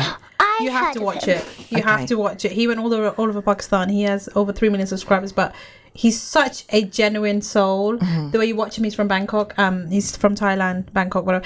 But he is amazing. The way he was eating the kebab and everything, he was eating like street food. He wasn't even eating hi-fi restaurant food, and he just showed you a different side of Pakistan. I think that's what made me fall more in love with it, because there were sides I hadn't seen, and he was going to so many different cultures of Pakistan. And being a Pakistani myself, I didn't know that we had these many cultures within Pakistan. And he went to the mountains, he went to the valleys. It was like heaven on earth, literally. It was absolutely so stunning. We're talking about road trips today as well. Is there a road trip that you would like to do? And I mean, I remember road trips back in the day when I was growing up. There was like 10 people in a car, no seatbelts, right? You could have a child sat on top of the roof of the car. Micros people, do you remember them? Yeah. I remember once that when I came to Pakistan, there's so much people in like a huge car. I had to sit on like a suitcase. Did you? Oh, yeah, dear. You have to have that experience. If you have not had that experience, you know, you've got to tell that story to your future generations. A suitcase in the car packed in Pakistan. Speaking of 10 people in the car, I remember when I was growing up, I was about 5 at the time, and there was a family wedding in Dewsbury, and we had to come from London, Manchester, Dewsbury side, Bradford.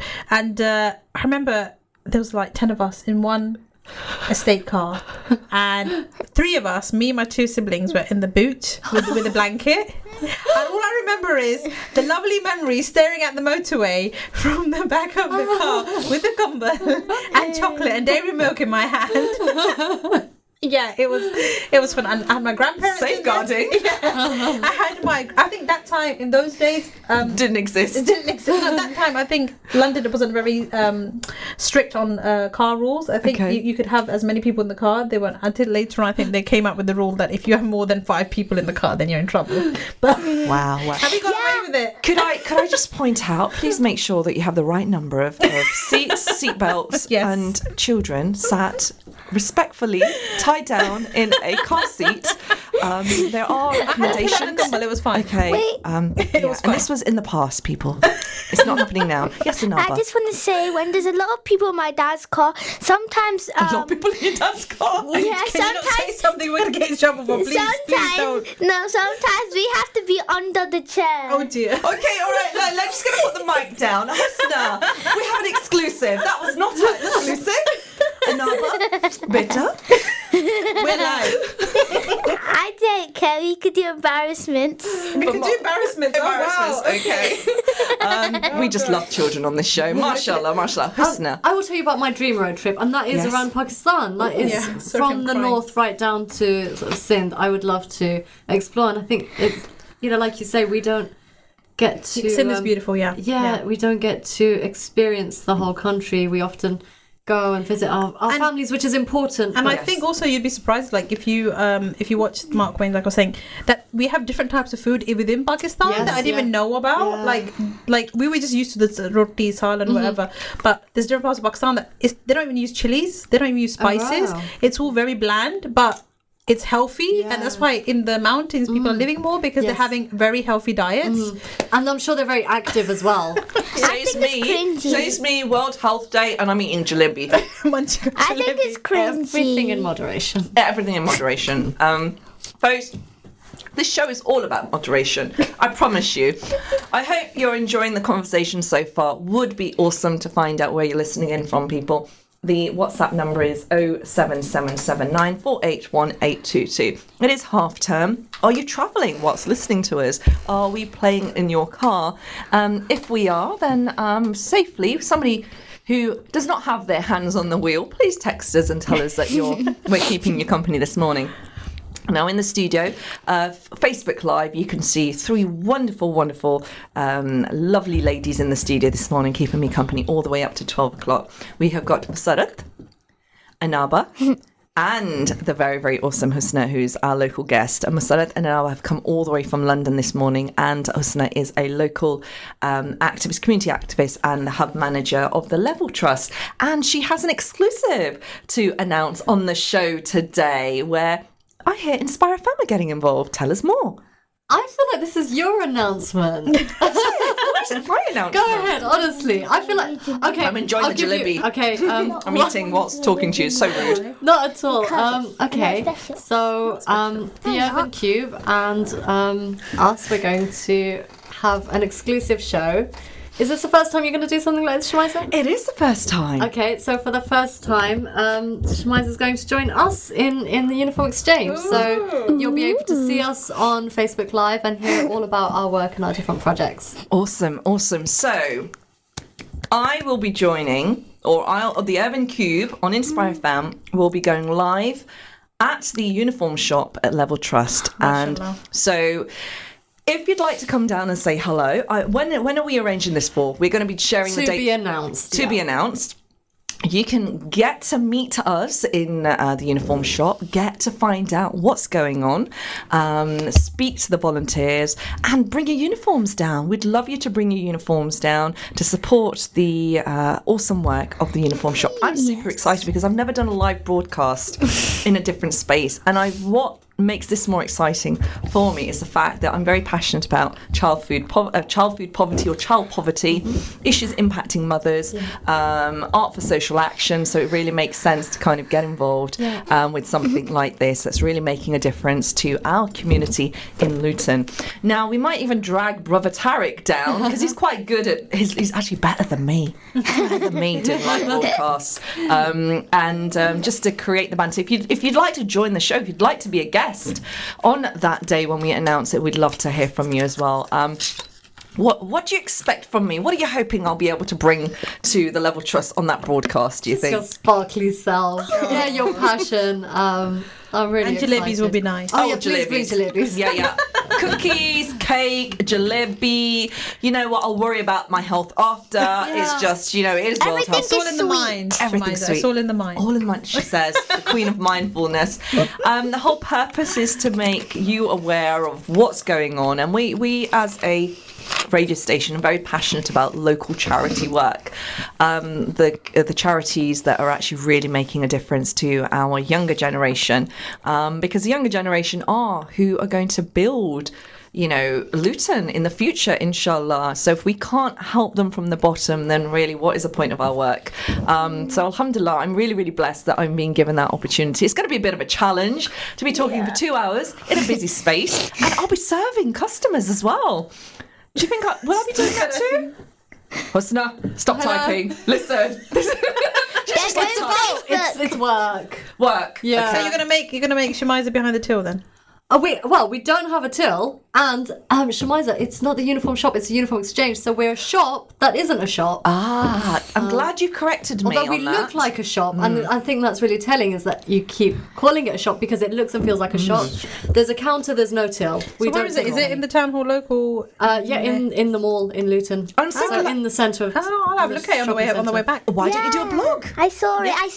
I will do a blog when I actually on my blog. Wonderful. So uniform exchange. Shop. I need to get that correct because I keep... Not shop. Uniform exchange. Uniform exchange, yeah. But if you keep calling it shop, that's because it looks like a shop, It feels like a shop. Yeah, and I went through the whole show saying that. Yeah. You weren't listening to me, were you? I promise I was. I think you should thought I'll let it go. I always do that. Uniform exchange. Well done. Yay! Can I have a job now? Can I have a job? Oh, would you like a job? Would you like to... She said you have a job. I do. She's correcting you. Oh, thank you. Thank you for that. And Anaba, you've been listening into the show today. You've been hearing about some of the things that have been mentioned, a little bit about your mum, a little bit about the work Husna's doing, and some of the things I've been talking about. What's your experience been like this morning? Were you expecting the show to be like this? No, because I thought sometimes I thought my mom would be in a headphone just talking to the people on the radio. But you're the one who's supposed to do that. And am I doing a good job or not a good job? You're doing a very good job. Thank you. Gosh, she's good, isn't she? She's good. I think you're doing a good job too. Thank you very much. I hope I do a better job in the Level Trust uniform exchange. And I've got it right now. Thank goodness for that. 2 hours later. 2 hours later when we're just heading to the... It's 11:44, but I've got it sorted now. Folks, you can catch any of the conversations back on the Facebook Live page. You can actually see all the action there. We are on repeat of the show at 8 p.m. this evening as well. We're also a podcast. You can catch that on Inspire FM. Webpage. We are live on the app. We're iTunes. We're Spotify. You cannot miss the show. We're everywhere. But alhamdulillah, we're so pleased that we are everywhere. Now, there is a bit of a Ramadan countdown going on because I believe it's 4 weeks down to Ramadan. Yeah. So, Musarat, how are you going to be getting yourself prepared for Ramadan? Well, it's my favorite month of the year, actually. I think everything just feels like a time has stopped. I love it when it's Ramadan. I think... Allah subhanahu wa ta'ala puts such a natural, he just puts a natural sabr inside you, because fasting, not overeating and stuff like that. That's one thing I always make sure is, you cannot be moaning. Well, that's something that I teach anyway, as being a mindful coach. But, it's about not complaining and not being unhappy, just appreciating the now. Because when you're in a gratitude state, it's hard to feel anxious. It's hard to feel angry or frustrated. So, when Ramadan comes, I think it's nice for self-centering.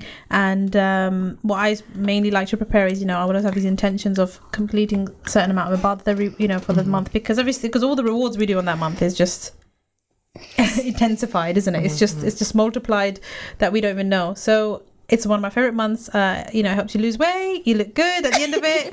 There's lots of things. You cannot go wrong with Ramadan. Excluding all the superficiality of it all, but it's all about internal, isn't it? No, I'm saying, it's just that because, your face is glowing from, because it's like a cleanse, isn't it? But I'm saying that nowadays, lots of, as it's World Health Day, is fasting now is coming more into the Western of course it is, community. They're saying, it's really good for you, this and that. But we've been doing this for years. Yeah, regenerating the immune system. It's exactly. It's it's renewing your internal organs, and healthily wise, and also try not to eat too many samosa pakora. Otherwise, what's the point? But if you have a healthy diet and stuff like that, you come out feeling renewed. And it's my ultimate favorite month of the year. Anaba, you have your hand up, darling. I love how patient she is. She puts her hand up. I feel like a teacher. You are one. I just want to say that I know what Ramadan means because Allah just gave us a test that you shouldn't swear, be angry. And I know why He just gave us to be fast because that so we don't have food, we don't be greedy. Yeah. MashaAllah. I appreciate what we have. Thank you so much for that, Anaba. I think she's got potential for being a radio host. What do you think? Or a television host. I think she'll be taking over very, very soon. I hope she does. My mum's a host. I know she is, and a very good one too. What does she do? Tell us what is it that you can tell us about your mummy? But don't embarrass her. We're not doing embarrassing moments. That she's a very good author, and I'm really proud of her, of the work she done, and she's been lots of caring about me and helping me out, and I like her. I love you. Oh, I love you too, Anaba. Oh, I'm getting all emotional. Lovely. Oh, can I just blow you a little kiss? There you go, darling. Mashallah, stay blessed always. May Allah always protect you from Nazar. Mashallah, what a beautiful, beautiful child. You're getting emotional, aren't you? I am. I'm like, wow, where's this all coming from? But it's coming from a good place. Yeah. It's coming from a beautiful place. She's a very smart, intelligent girl. It's so funny. She goes to school and she tells, I don't know whenever I'm late to pick her up, actually if I'm a few minutes late, she's there having a lovely conversation with her teacher saying, my mummy's a celebrity. So she goes, oh, mummy, she's not recording today. She should have been here by now. And they're like, what do you mean? She's like, she has a TV host. She's a teacher. And they're just laughing their head off. It's not your teachers. They don't. And I'm like, and I'm there looking like a right tramp going to pick her up from school. I'm like, I'm no celebrity, Anaba. Please stop it. She goes, no, mummy, you are.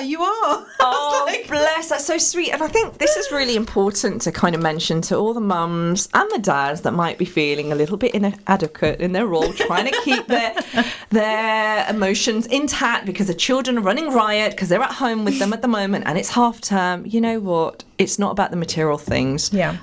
Children just want time, a little bit of, conversation. They're not always looking for everything to be perfect. You are perfect in just the way you are, folks. If you're having a bit of a moment where you're just feeling, oh, you know what, I don't feel like a great parent, don't. Okay, children just want you to smile, giggle, and just have a joke with them and just show and give them a bit of a hug, and that's all. I think that's the most beautiful thing ever. Just 5 minutes of your time. Good quality time is worth more than, a great road trip elsewhere or something. Am I going on a little bit? No. I think I am. I'm going to move over because I'm getting a little bit emotional. It's too early in the morning for that. Husna, the Level Trust Uniform Exchange is a space in the Upper Mall. It's in Luton, and it's... opened, what times does it open and close? Yeah, so at the moment we can only open sort of 5 times a week for 4 hours at a time. Right. And we'd like to open a lot more, and that's why we need your help to help us reach more people and stay open longer. At the moment we're open Tuesdays and Thursdays 12 till 4. Okay. Wednesdays and Fridays 9 till 1, and we've recently added a Saturday 10 till 2. So you can come and see us at least for a little bit on the weekend. And you're wanting volunteers to kind of enable you to keep those working those opening hours slightly longer, because to meet the demand of parents. Absolutely. So we know at the moment most of the time that we're open, it coincides with when the kids are at school. Mm-hmm. We also know that it's just not sufficient 4 hours a day. And we'd love to be able to open all day, 6 days a week at least, and so we need volunteers who can help us reach more families, so help us serve customers, help us greet people and make sure that they have a really high sort of level of customer service, but alongside that offer emotional support to families that visit us as well. And if you're one of those families and you just want to come in for a chat, you feel like you're overwhelmed or you've got no one to turn to, come and have a chat, nice. With us. Yeah. And it is a lovely, warm, welcoming space. I mean, when I go down just to say hello, I'm just tempted to sit there because they have Lego as well. I saw that they have Lego and lovely bright coloured chairs, and it's just such a lovely, vibrant place. And we'll be really showcasing and sharing that space because I'm going to be doing a live broadcast from the Uniform Exchange very, very soon. So we'll keep you updated. Let's not make sure she's not sitting there just playing with the Lego. I'm actually quite worried about that now. I'll hide all the Lego away. Really? She's like, I don't want to. I'm so busy making a house. Like, don't disturb me. I do need an extension on my property, so I just I just use a Lego to create that. Yes, Anaba. I know you use the Legos because that's so you can remember your childhood. I like that. Yes. Yeah. So remember the childhood. And also Lego's a great memory for lots of parents when your feet are bare and you're walking to picking up toys and things from the room and then you tread on a bit of Lego. Oh, that's the worst feeling ever. Yeah. Actually, did you know Lego has started to give a pair of slippers with each box now? And have you noticed that? Did you see an advert about that? It was so funny and I was like, wow. It's too late. Too late, but they've added it with each box now. Fantastic. So parents don't hurt themselves. So when you're picking up Lego, put them on. Mm-hmm. And it's about remembering to put them on now. Oh gosh, yeah, remembering and not flinging it across the room. Catching that child. But talking about slippers, shoes that have really made a bit of a marker at the moment was the Louboutin chappal, the Imran Khan chappal. Oh. They've called it not Imran Khan, but they called it the Imran chappal, where they've got the Bishwadi chappal, but Louboutin, however it's pronounced, has created this Bishwadi chappal and given it the Imran name. Yeah. Your thoughts on that, guys? Have you seen it? It was on my social media. Crazy. designers have been appropriating cultures and people's dress and wearing it as either costumes or as a fashion piece for years and years and years, and you know, putting extortionate prices on them. It's absolutely nothing new. Yeah. There's one thing about appreciating culture, and then there's another thing about stealing it. Yeah. So and then profiting from it. Mm. But like you said, this is always going to continue, and it's a fad. It doesn't last for very long, and then you know they move on to the next thing. But it does say a lot about fashion and the fact that fashion, not very original, not very unique, but you know, Pakistani fashion is, mashallah, very intriguing and interesting to observe. There's a lot of replicas as well of that now going on as well. Unfortunately, like designers, like a lot of people are copying the designs and making replicas. Mm-hmm. So you can get a cheaper outfit, like, or the same design, you know, which I think is, in a way, not good, because the designers have put all their hard work into making that, and then replicas are making it just to fit in with their clothing line. So, all about fitting in. You guys have really fitted into the show exceptionally well this morning. Thank you so much. And Anaba, did you like the way I did that? What do you mean? Oh, okay. Cheers, us too. Cheers, love. You can take her home now. No, I love you, Anaba. You've been absolutely wonderful. Husna, Musarat, thank you so much, and Anaba for joining me this morning. It's been absolutely wonderful.